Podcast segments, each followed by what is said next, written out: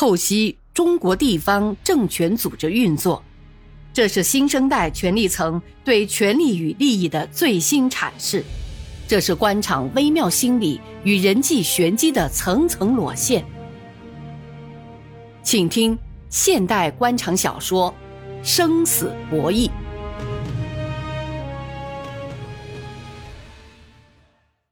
该周建明刮目相看了。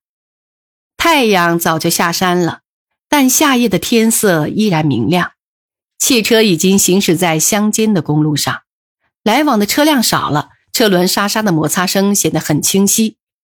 前面进入了新阳东北面的七仙岭山脉，这是新阳的天然屏障，绵亘几百里，植被覆盖率很高。它和新阳西南面的钱江相对应，构成了新阳依山面江的特殊地理位置。历来是风水先生看好的地方。哎呦，黄松，你这是把我拉到了什么地方去啊？周哥，你看前面就到了。果然，前面不远处路边有一圆形拱门，一条并不宽敞的水泥马路进拱门后开始向山谷深处延伸。来到拱门眼前，才看见上面“田园休闲山庄”几个金色的大字。哦。我好像来过这里，你没来过，这里才完工不久呢。是我在北京的一个朋友看中了这里的气候和风水，租下了这块地，修了一座水库，沿水边盖了几幢别墅，弄了些健身设施。自己觉得累了，就和家人来这休息。平常给新阳城里的人到这打打牌、打打球。他听说我来了新阳，要我一定到这里来看看。说话间，汽车七拐八弯，钻进了山谷。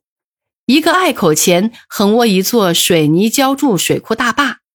汽车沿着蜿蜒的缓坡，沿山边越过了坝顶，一片清澈的水面出现在周建明的眼前。水库在群山环抱之中，放眼望去，后山层峦叠嶂，一层远去，一层层淡去。环水库的四周的丛林中，掩映着高低大小不同的各式别墅，一绿红色铁皮屋顶，在山涧淡淡的暮霭中，好一幅山水画。远在一幢别墅前，一个女人正牵着孩子朝这边指指点点。周建明看那身影好生熟悉，他摇下窗户玻璃，从靠背上支起身子，再揉揉眼睛，没错。是他们娘俩儿，周建明心头一热。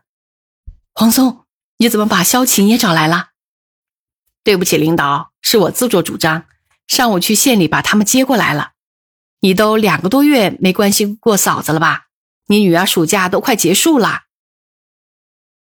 这个周末自然过得愉快。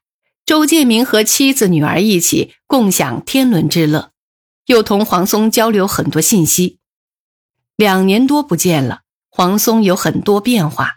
他现在生意做大了，看得出他在商场上一帆风顺，也赚了些钱。更主要的是，他明显感到黄松关于从商与从政有很多新的见解。使他感到有些吃惊的是，黄松来新阳不过两天，竟然对新阳的情况略知一二。黄松和周建明在田园山庄室内健身馆打羽毛球，几个回合，周建明就有些招架不住了。而黄松挥拍自如，扣杀有力，后场球打得很到位，尤其是反拍扣球打对角线，吊得周建明前后左右转动，疲于奔命，措手不及。打了一局，周建明以二比十五败北。两人从球场边上的座椅边上走过去，萧晴和女儿拿来毛巾和矿泉水。建明，你的体力看来不如黄松哦。萧晴把毛巾递给他，老爸还算可以，你别要求太高了。女儿帮他拧开了矿泉水瓶盖。看来你是常在球场活动啊。周建明把球拍交给萧晴，喘着粗气对黄松说。啊，我嘛，每周至少一次。唉，我我还是前年在中央党校学习时打过几次。打球不是目的，目的是活动身体。我们这个年龄的人，事业和家庭的重担压得抬不起头，身体也是最容易出问题的时候，不锻炼不行啊。建明，你听人家黄松说的很有道理，你要改改你的生活习惯啊！才四十多岁的男人，像个老头子一样。转过来，我帮你擦擦背上的汗。哎呦，说起来容易，坚持可不是那么简单哦。周建明此时还在气喘吁吁的。我们公司几个老总啊，有个约定，每周三晚上，原则上不开会、不应酬，让大家各自去锻炼身体。周建明转过身，萧晴给他掀开运动衫，把毛巾伸在里面，擦去背上的汗。妈妈，我们来试试吧。女儿拿着球拍邀萧琴上场，母女俩像两只企鹅，在场上蹦来蹦去。两个男人边喘气边说着话。周局，你们在忙换届吗？嗯，是啊，正在准备。那个柳市长有可能当市委书记吗？哦，你跟他熟啊？还算认识吧。你对政界的事也感兴趣起来了？不是。周局，你是学中文的，政治和经济是不能分开的。从商不关心政治，那还有生意做吗？哦，黄松，你现在生意做得更精明了，看来能赚大钱呐。周哥，人在江湖，身不由己。我看，不管在官场还是商场，都要有个适应环境的问题。所谓物竞天择。适者生存嘛！你们才打了二十来分钟，再来一局呀！萧晴和女儿在场上蹦了一会儿，就气喘吁吁的下来了，把球拍交给了周建明和黄松。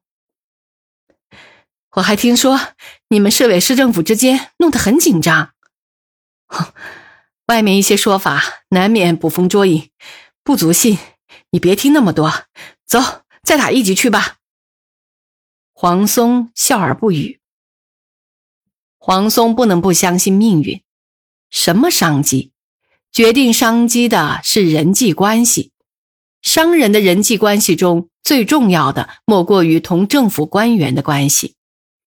中国的市场经济是世界上独一无二的，是个不成熟的市场经济，一半靠市场，一半靠权力，由权力和市场共同配置资源。权力利用市场，市场膨胀了权力。就是侯老爷子祝寿那次奇遇，黄松认识了柳王明。柳王明对权力的崇拜和欲望，为我所用的现实态度，让黄松吃惊。黄松不过是个媒介，柳王明看中的不是他本人，而是他同侯省长的关系。黄松当然心知肚明。作为商人，黄松同样实际。在不影响侯省长个人威信的前提下，利用柳王明往上爬的欲望，到新阳淘一块金也是不淘白不淘。那天，黄松怀着凑热闹的心情参加了侯家的寿庆。他的妈妈姓侯，共一个曾祖父，按辈分算，应该是侯老爷子的侄女，和侯省长同辈。黄松该叫侯省长舅舅。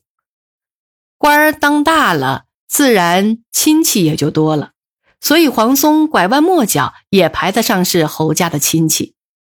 亲戚多，来祝寿的人多，侯家是有门有脸的望族，来给老人家拜寿的都要热情接待，不能让亲戚说闲话，不能让亲戚说闲话，不能给老爷子和侯省长抹面子。侯家兄弟各负其责，各管一方，可还是人手不够。黄松算是在外面见过世面的人，自然也派上了用场，负责接待侯家朋友一类来客。柳王明给侯老爷子拜过寿，自然就由黄松来接待陪同。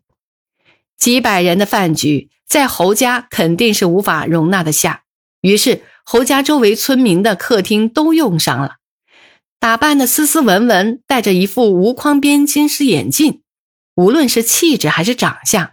在参与侯家寿宴的亲戚朋友中，黄松还真有些鹤立鸡群。柳王明看得出来，所以一见面就很投缘。八仙桌前刚刚坐下来，就聊开了。